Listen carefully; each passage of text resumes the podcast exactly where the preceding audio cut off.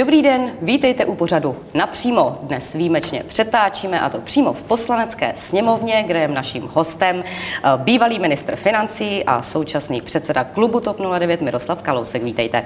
Dobrý den, děkuji za pozvání. Dnes se na plénu bude jednat o nejdůležitějším zákonu roku. Vy jste k rozpočtu měli několik výhrad, kritizujete eh, konkrétně tři věci. Že rozpočet nemyslí na důchody, že nemyslí na investice ani na budoucnost. Buďme teďka, teďka konkrétnější, co se týče těch důchodů. Podle některých odhadů je ten stávající systém udržitelný jenom do roku 2030. Co by se podle vás mělo změnit? Nejenom podle některých odhadů, ale podle studií udržitelnosti, které vypracovává tato vláda. To znamená, tato vláda ví, že systém důchodového pojištění, ale nejenom důchodového pojištění, ale i zdravotního pojištění, že jak zdravotní pojištění, tak důchodové pojištění souvisí se stárnutím populace.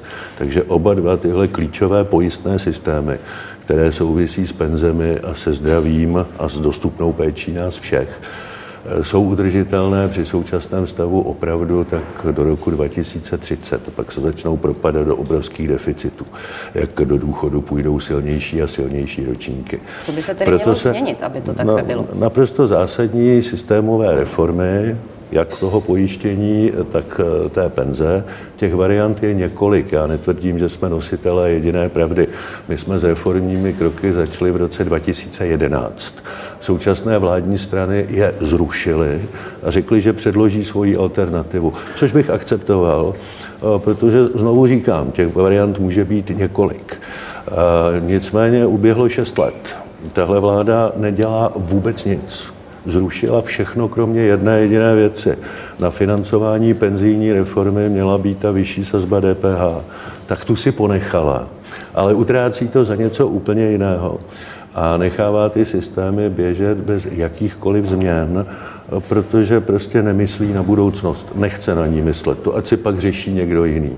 My nebudeme dělat nepopulární věci, a bohužel je pravda, že neexistují, můžete předložit různé penzijní reformy, různé reformy zdravotního pojištění ale nemohou být úplně stoprocentně populární. Prostě není penzijní reforma, kde můžete někomu říct, budete chodit do důchodu dřív, budete platit míň a budete brát víc. A takhle ten svět neběhá. Musíte vždycky říct několik nepříjemných věcí.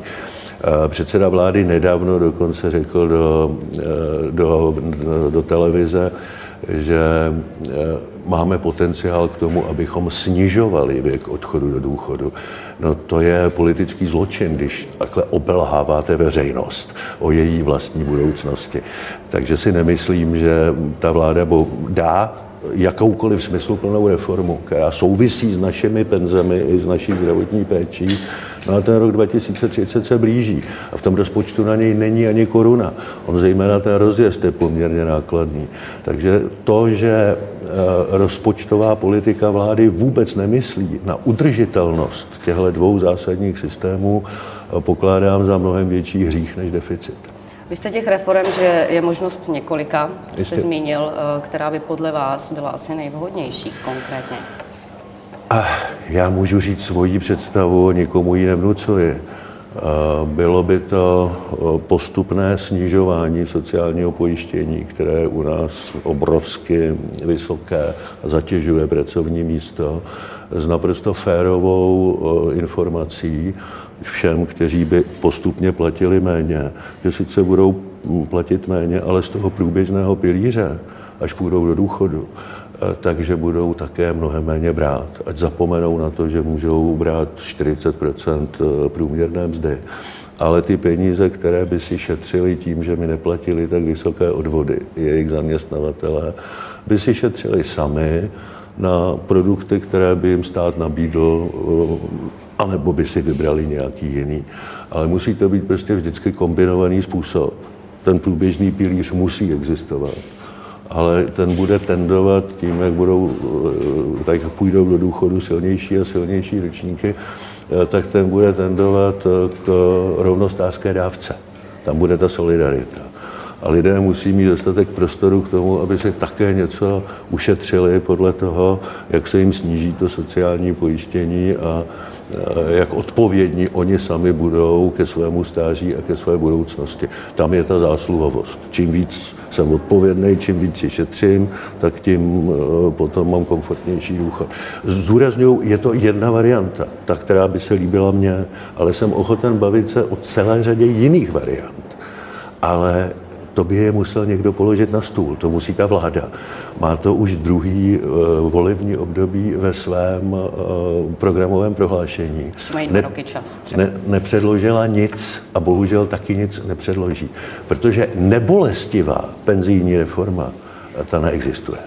A tahle vláda je populistická, chce jenom rozdávat a nechce říkat nepříjemné věci. Co se týče návrhu na přesuny peněz, ke kterým se dneska bude vyjadřovat ministrině financí, vy konkrétně se hlásíte ke dvěma pozměňovacím návrhům.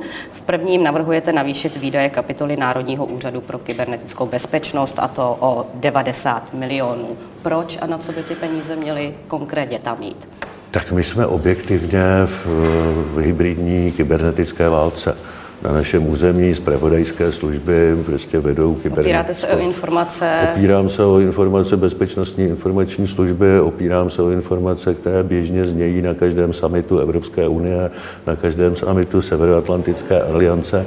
Na našem území zpravodajské služby cizí moci vedou kybernetickou válku.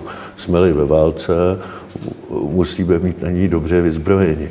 Eh, Národní úřad pro kybernetickou bezpečnost nemá dobudovaný informační systém, nemá dostatek peněz na rozvoj těch systémů, no a především kybernetičtí odborníci jsou strašně drahí. Eh, jestliže je možné tam mít průměrný plat kolem 50 tisíc, možná to někomu připadá hodně, ale eh, prostě na tom trhu ten kybernetický odborník stojí mnohem víc. A ti, kteří proti nám vedou tu válku, tak mají špičkové odborníky. My musíme mít peníze na to, abychom si taky mohli zaplatit špičkové odborníky. Kolik je taková adekvátní takže, cena takže, odborníka? Takže 50, 50, milionů, 50 milionů navrhuji posílit platy, a 40 milionů navrhuji posílit investice toho úřadu pro kybernetickou bezpečnost. Je to 90 milionů na celý rok. To je sedmkrát méně, než tahle vláda vydá za jeden měsíc na slevy na jízdném. Tam byste aby, to kompenzoval aby, právě v těch slevách, ne, třeba tenhle ten výdaj. Já jsem to, abych z, maximálně zvýšil průchodnost tohoto pozměňujícího návrhu, tak jsem to bilancoval z jiné položky, která Eh, nikoho nebude jaksi konkrétně adresně bolet, ale samozřejmě, že slevy na jízdném je jedna z, jeden z nesmyslů, kde vyhazujeme 6 miliard ročně eh, úplně zbytečně. Něčím podobným argumentuje také i ODS. Co se vašeho druhého návrhu týče, tak eh, byste chtěl navýšit i kapitolu ministerstva školství, a to o 250 milionů. Je to konkrétně jenom tak, na platy nebo ne, ještě ne. na něco dalšího? Tak já především podporuji všechny pozměňující návrhy. Jeden předložila naše předsedkyně, ale je jich tam asi osm a budu podporovat všechny, nebo to, klub TOP 09 bude podporovat všechny, eh, které by splnily ten vládní slib, že učitele dostanou již v letošním roce přidáno o 15% Takže ty pozměňující návrhy, které zvyšují platovou základnu učitelů, budeme všichni podporovat. Ten slib padl, je legitimní a rozpočet dává možnosti. Když nebudeme vyhazovat na pitomosti, tak rozpočet dává možnosti ten slib splnit už v letošním roce. Těch mých 250 milionů, které konkrétně navrhuji, je pro účely zařazení ředitelů škol Ředitelé škol jsou ve 13. platové třídě a podle mého nejhlubšího přesvědčení to neodpovídá významu a odpovědnosti jejich práce. Oni by měli být zařazeni ve 14. třídě. Aby mohli být zařazeni ve 14. třídě, tak je na to potřeba těch 250 milionů. Samozřejmě to přeřazení dělá exekutiva. Ale já v tom návrhu říkám, pokud by sněmovna nalezla vůli přidat eh, ministerstvu školství 250 milionů na eh, přeřazení ředitelů do vyšší třídy, tak by jistě exekutiva je ráda přeřadila, když na to bude mít ty peníze. To je smysl tohoto pozměňujícího návrhu, ale já vám na to poctivě odpovídám, protože se mě na to ptáte, ale Tohle, byť jsou to ty pozměňováky důležité a stojím si za nima, tak to je kosmetika. To nejsou zásadní věci v rozpočtové politice. Ty zásadní věci v rozpočtové politice tahle vláda prošvihla. Ty jsou zejména v rozpočtové legislativě. A, a protože ta rozpočtová legislativa je neodpovědná, tak každým rokem se sníží, a bohužel i příští rok, se sníží odolnost toho státního rozpočtu proti ochlazování ekonomiky, nedej bože, možné krize. Proto ten rozpočet není možné podpořit. I kdyby prošla řada těch pozměňujících návrhů, tak to stále není v akceptovatelné poloze, protože ten rozpočet je naprosto neodpovědný vůči budoucnosti. Je něco, co se dá ještě v tuto chvíli na tom dnešním jednání pro ten rozpočet smysluplného udělat? No, ono minimum, které spočívá v těch pozměňujících návrzích, ale znovu opakuji, tím, že e, nedošlo k žádným změnám v rozpočtové legislativě. 70% těch výdajů musíte napsat podle zákonů a ty zákony jsou špatné. Takže nejdřív byste musela předělat ty zákony, abyste ty výdaje mohli dát jinak. Museli, měla by tam být ona penzijní reforma, měla by tam být ona zdravotní reforma, nemělo by tam být 60 tisíc státních zaměstnanců navíc, které tahle vláda nabrala. Dneska už s tím nemůžete nic udělat, dneska tam ty peníze na ty státní zaměstnance dát musíte, protože uh, mají pracovní smlouvy ale nikdy se ne, nikdy neměly být nabrány, takže prostě to už nezměníte z roku na rok. Dostat eh, ten rozpočet do eh, fáze odpovědné rozpočtové politiky bude práce po volbách. Doufám, že se toho ujme odpovědná vláda po volbách minimálně na dva roky. Potom nezměníte rozpočet během měsíce, když eh, ty zákony předurčují 70% výdajů ale přece jenom dají se změnit některé priority. Mělo by být víc na investice. Vláda se buší v prsa, jak eh, mohutně investuje ale v porovnání k hrubému produktu nebo k celkovým výdajům investuje stále méně, než my jsme investovali v dobách krize. Takže mnohem méně by se mělo dávat peněz na spotřebu, mnohem více na investice. To lze některými pozměňujícími návrhy spravit, ale já si nedělám iluze. Myslím si, že polokomunistická koalice si dá pozor, aby žádný smysluplný pozměňující návrh neprošel. Tolik k dnešnímu jednání o rozpočtu, k dalšímu tématu. Od začátku týdne Českem rezonují závěry auditní zprávy od Evropské komise. Nikdo zatím pořádně neví, co v té závěrečné zprávě je. Dokonce to neví ani paní ministrině pro místní rozvoj Klára Dostálová s tím, že zaprvé tu zprávu nečetla a že ani nechce vědět, co se v ní píše. Kdybyste seděl v jejím křesle, taky byste to nechtěl. Já jí to nevěřím. Já, já jí to nevěřím. Myslíte, že to ví? Já jsem si jist, že to ví a, a nechce, a nechce, nám to nechce říct. o tom mluvit právě, protože ví, co tam je. A co tam tedy je podle myslím, vás, když tam, to paní ministrině ví, co já tam asi je? Já se odvolám na svá vyjádření, které jsem říkal zhruba před tři čtvrtě rokem, kdy tady byl ten první návrh auditu, který skutečně bylo možné rozporovat a změnit. Tohle, tenhle už je definitivní, ten už není možné rozporovat. A tam bylo zřejmé, že se jedná o stoprocentní korekce na celou řadu projektů, které jde pro holding Agrofert. Já jsem tenkrát říkal, že si nepamatuji za svoji praxi ministra financí jeden jediný případ, kdyby se nějaké zemi podařilo zvrátit návrh auditního orgánu nebo právní justiční služby na 100% korekci. Když je to 100% korekce, 15% korekce může být drobné formální pochybení, které se vám podaří vysvětlit. 100% korekce je výsledek toho, že ta dotace byla vyplacena nelegálně že vůbec neměla být vyplacena. A neexistuje jeden jediný případ v historii, kdyby se někomu podařilo vysvětlit, že to bylo legální, protože to prostě je nelegální. Takže jsem si jist, že v téhle závěrečné zprávě je v podstatě to tež, co bylo v tom návrhu, možná s drobnými změnami u některých projektů, ale ty stoprocentní korekce tam prostě jsou. Je jasné, že Agrofert čerpal ty dotace nelegálně, že to je velký průšvih pro Českou republiku, protože má ostudu, to je spojené s jejím předsedou vlády.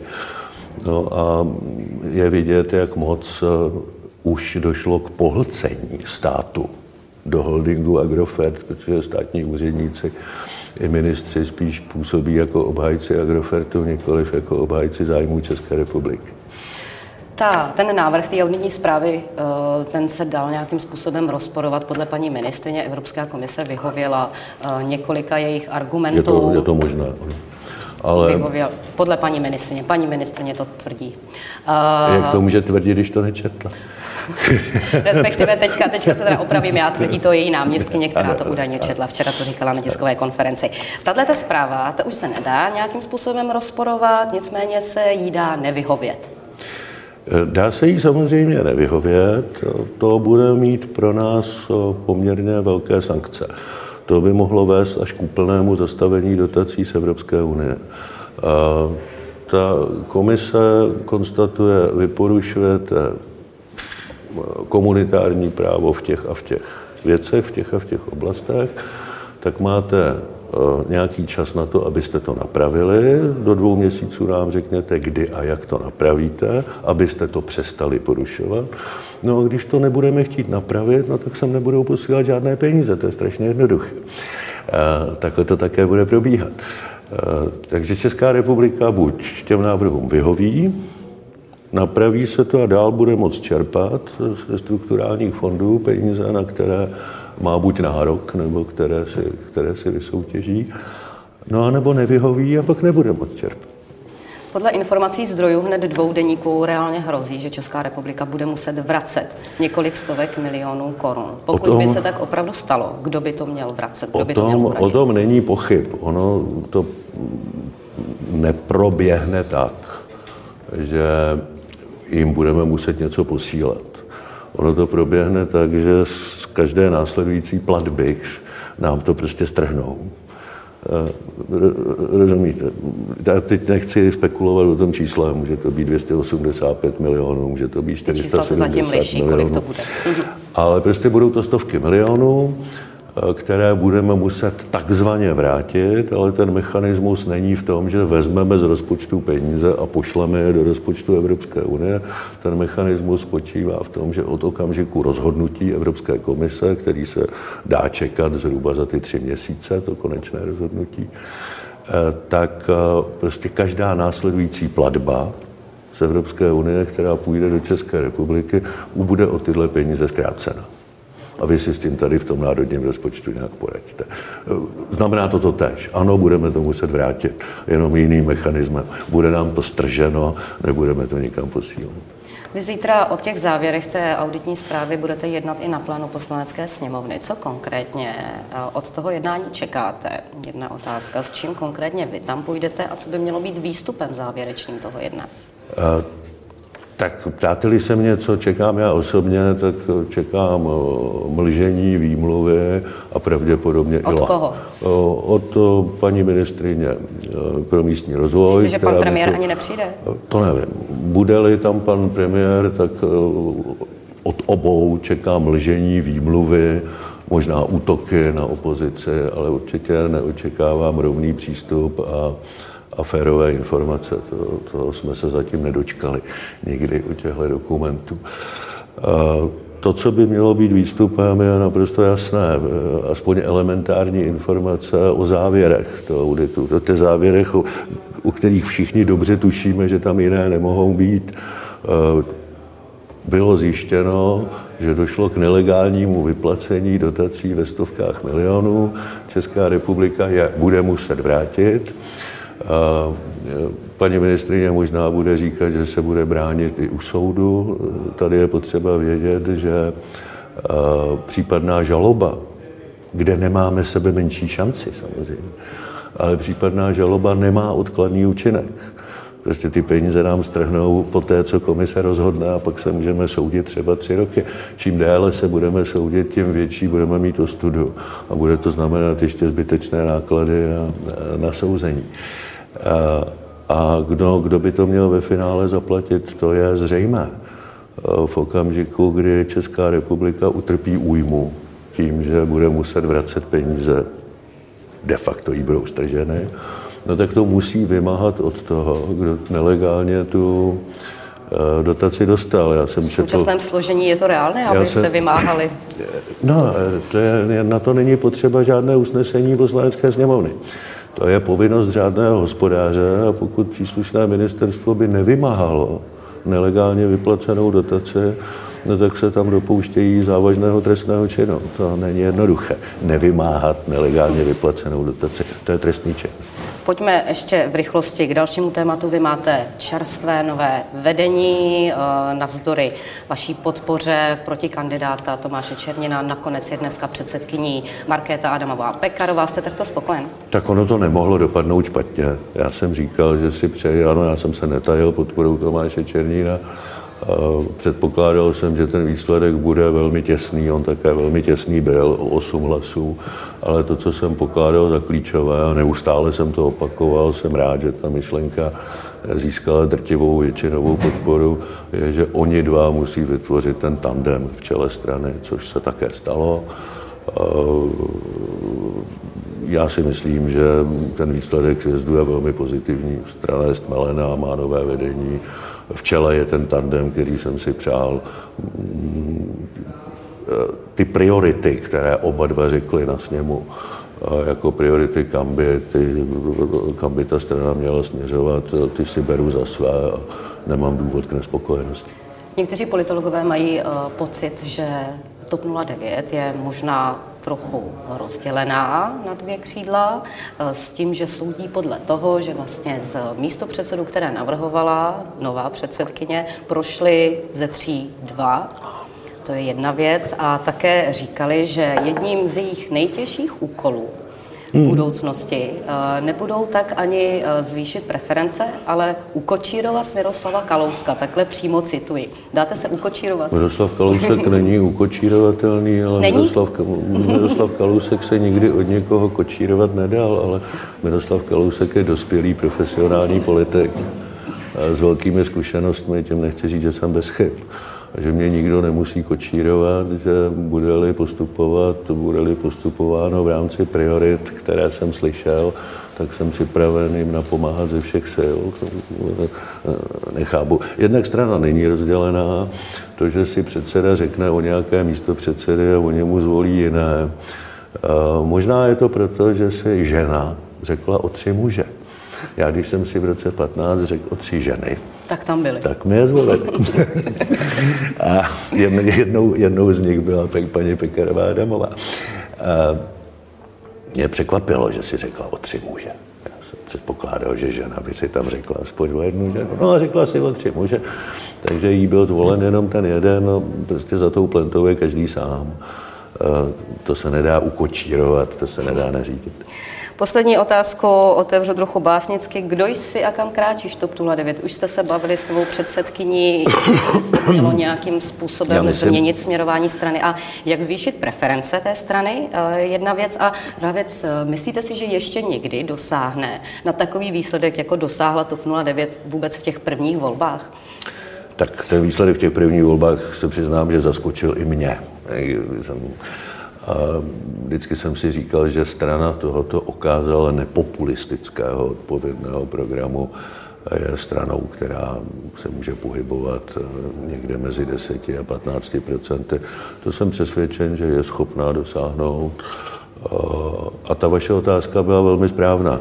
Já jsem rok před sněmem, když jsem diskutoval v těch krajích, i jsem to říkal do novin, tak jsem říkal, že naším největším problémem je čitelnost že ta odpověď na otázku, kdo jsi, TOP 09, se v posledních dvou letech trochu rozmazala. A že je právě, právě úkolem nového vedení, aby tu odpověď položila naprosto jednoznačnou.